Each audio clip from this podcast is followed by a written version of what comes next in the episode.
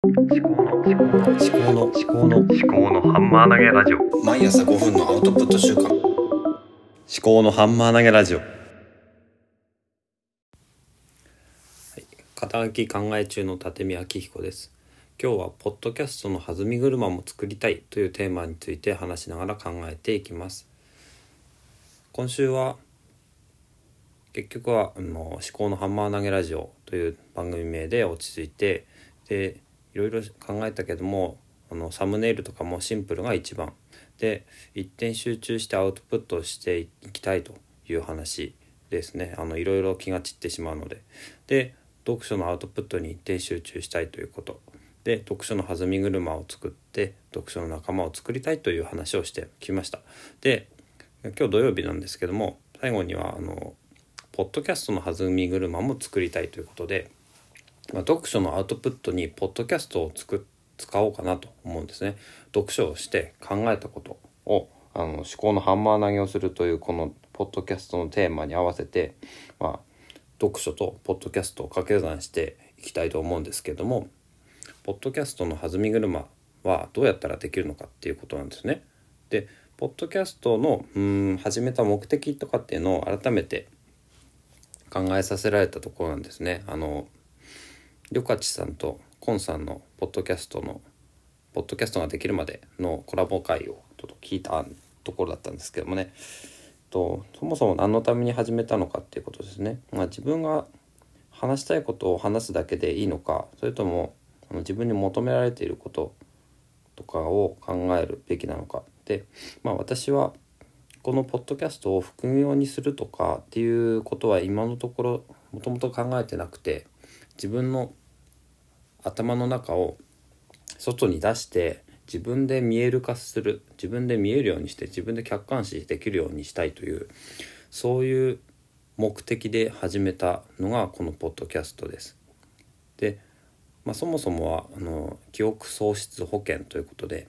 自分がいつ死ぬかもわからないしいつ認知症になるかもわからないしいつ事故にあって記憶喪失になるかもわからないので今考えていることっていうのがそういう状態になるとすぐに消えてしまうんですよね。何も残らない。だからこの私の生きた痕跡を残しておきたいということでまあ、記憶喪失になって自分が何を考えててどんな人間だったのかって分かんなくなった時にこのポッドキャストを聞けばなんとなく分かるような気がするのかなと。いうそういう思いで始めたところがあります。ただやっぱり始めていくと、うん、今166回なんですけども。いろんなポッドキャストを行っている人たちポッドキャスターとの交流とかもしたいなっていう欲が出てきたりとか。そうですね。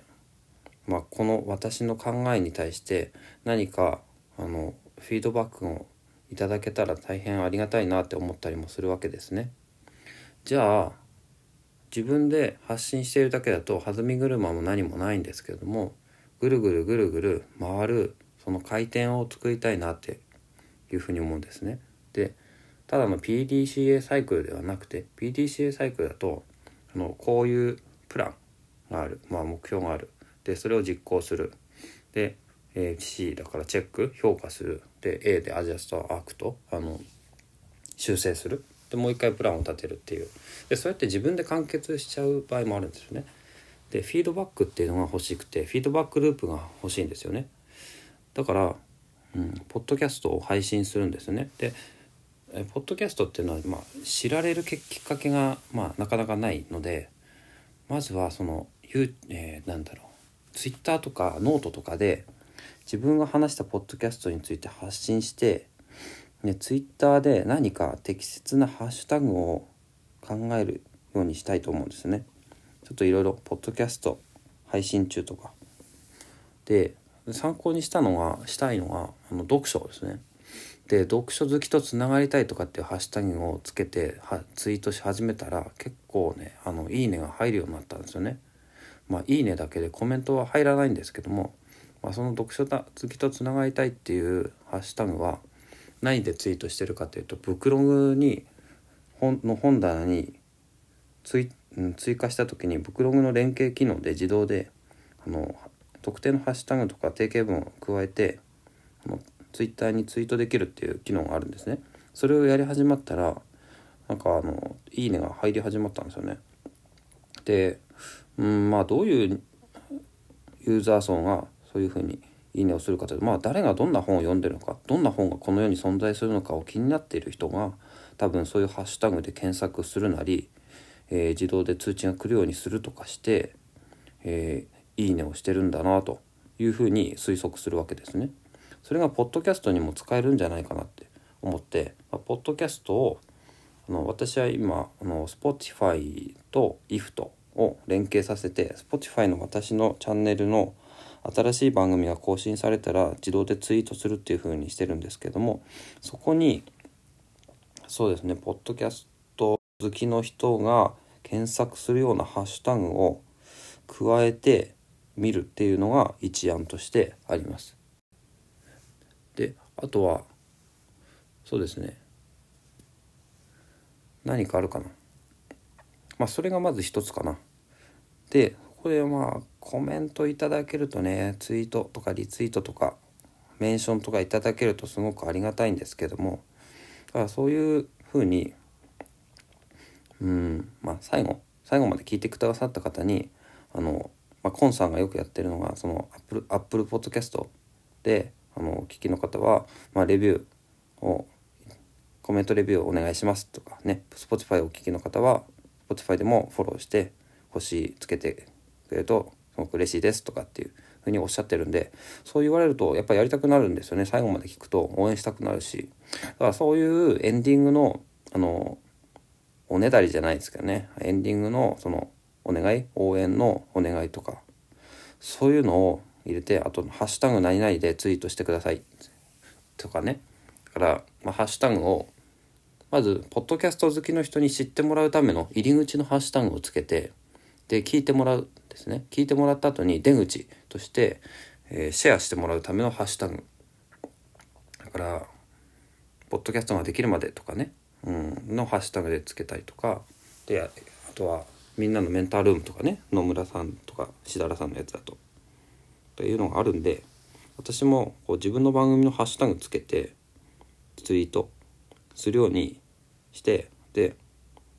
リスナーの方にもしもしよろしければハッシュタグをつけてツイートしてもらいたいなと思うんですけども、ね、長い思考のハンマー投げラジオっていうのが、まあ、ちょっと長いような気もするんで思考のハンマー投げラジオのハッシュタグかもしくは省略してあのカタカナで「思考班」とかっていうのもいいのかな「ハッシュタグ思考班」でツイートしてくださいっていうちょっとねもしねこれを聞いている方でちょっとやってやってもいいかなと思う方がいらっしゃったら「ハッシュタグ思考のハンマー投げラジオ」もしくは「ハッシュタグ思考班」でツイートしてください。はい。あちょっとね今日は5分を超えてアウトプットしましたけどもまああの毎朝5分のアウトプット習慣ということで、まあ、5分以上ねで長くても10分ということで5分から10分の間で話していきたいなと思っています。え今後もこう毎朝のアウトプット習慣として続けていきたいと思います。で私はこれねあの自分だけアウトプットしていてもしょうがないなと思うんでやっぱりフィードバックが欲しいんですよね。まあ、自分で聞いて自分でフィードバックを受けてもいいんですけどもあとは、まあ、ちょっと妻にね聞いてほしいなって言ったら「えなんでなんで聞かなきゃなんないの?」とかって言われてちょっとね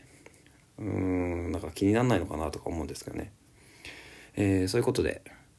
最近はまあ寒いですね、えー、ちょっと雑談ですけども皆様の体調を崩す可能性が恐れが高いので、まあ、朝晩の気温差ね気をつけてくださいはいじゃあ今日も最後までお聴きいただきましてありがとうございました、えー、この番組が気に入っていただけましたら「えー、ハッシュタグ思考班で」えー、ツイートしていただけると私がいいねしに行きます。お相手は立見明子でした。ではまた。